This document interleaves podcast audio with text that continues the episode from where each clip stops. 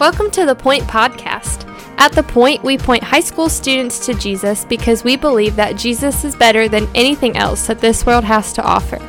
We hope that this podcast is an encouragement to you in your walk with Christ, but that it does not replace the time you're already spending with the Lord.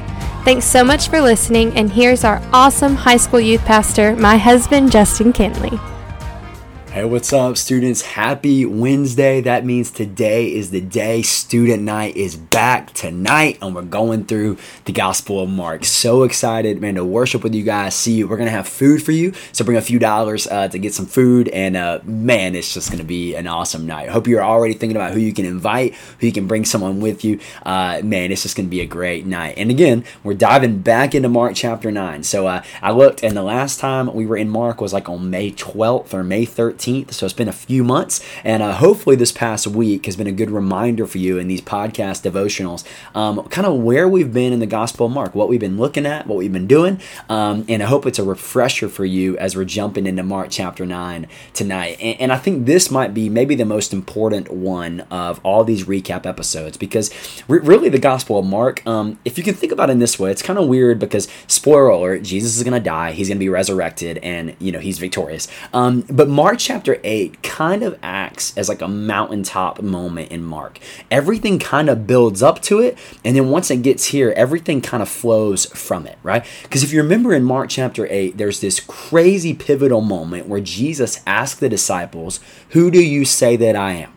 Who do you say that I am? And and, uh, and they respond, or Peter responds. He says, "You are the Christ. You're the Son of the Living God." Right? This amazing response.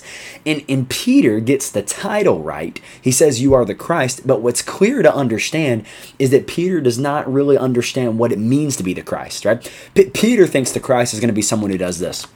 He thinks the Christ is going to be someone who comes in, establishes his earthly kingdom, topples over Rome, is victorious over all the enemies of God and the people of God, and it's going to be kind of like another King David like figure. And now, in one sense, this is true that Jesus is one day going to topple over every enemy. He's going to throw Satan in hell, and it's going to be this amazing, victorious, triumphant kingdom like experience, right? And, and true, that is going to happen one day, and we are looking forward gloriously to that day.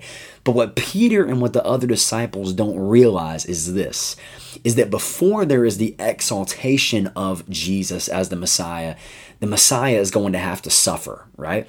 The, the Christ, before the Christ is exalted and before he topples over his enemies in the way that they think he's going to, he's going to have to die. And so Mark chapter 8 is massive because it is the first chapter of the Bible in Mark, in Mark's gospel, where Jesus begins to tell the disciples, hey, I'm going to suffer, I'm going to die, but three days later, I'm going to be risen again. And what we see in Mark's gospel, in Mark chapter 8, is the disciples cannot get over this idea that Jesus is going to have to suffer.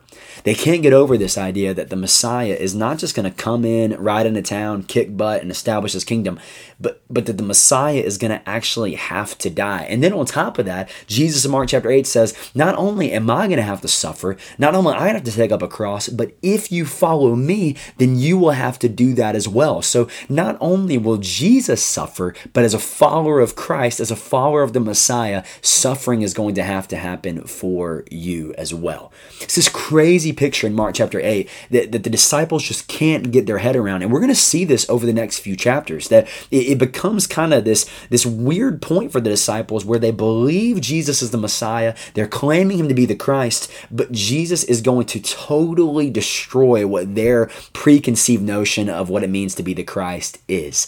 That yes, Jesus is the Messiah, but before he's exalted, he's going to suffer.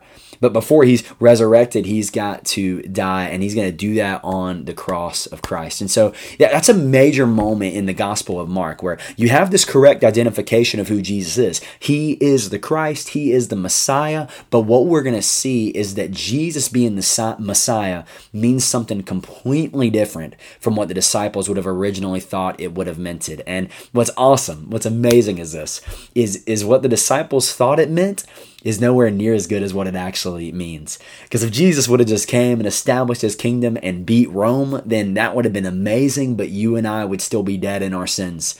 You and I would still be destined for hell. But yet, Jesus, being the Messiah, he goes to the cross, he takes on our sin, he absorbs and takes the wrath of God so that you and I can not just be freed from Roman oppression, from political oppression, and all these things, but we can be freed from our sin. And so, Mark chapter 8 is a major moment. It's the first time Jesus' death is mentioned. It's the first time Jesus says, Hey, if you want to follow me, you got to deny yourself, take up your cross, and follow me.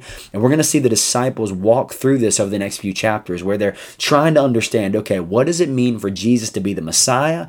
but he's he's also going to have to suffer.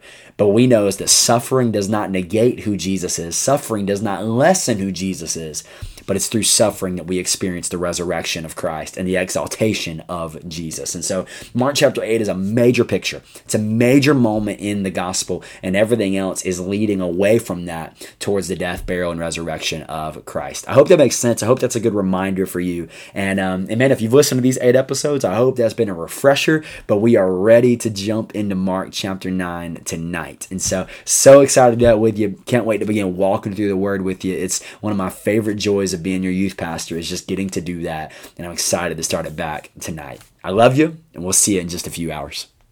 Thanks so much for listening.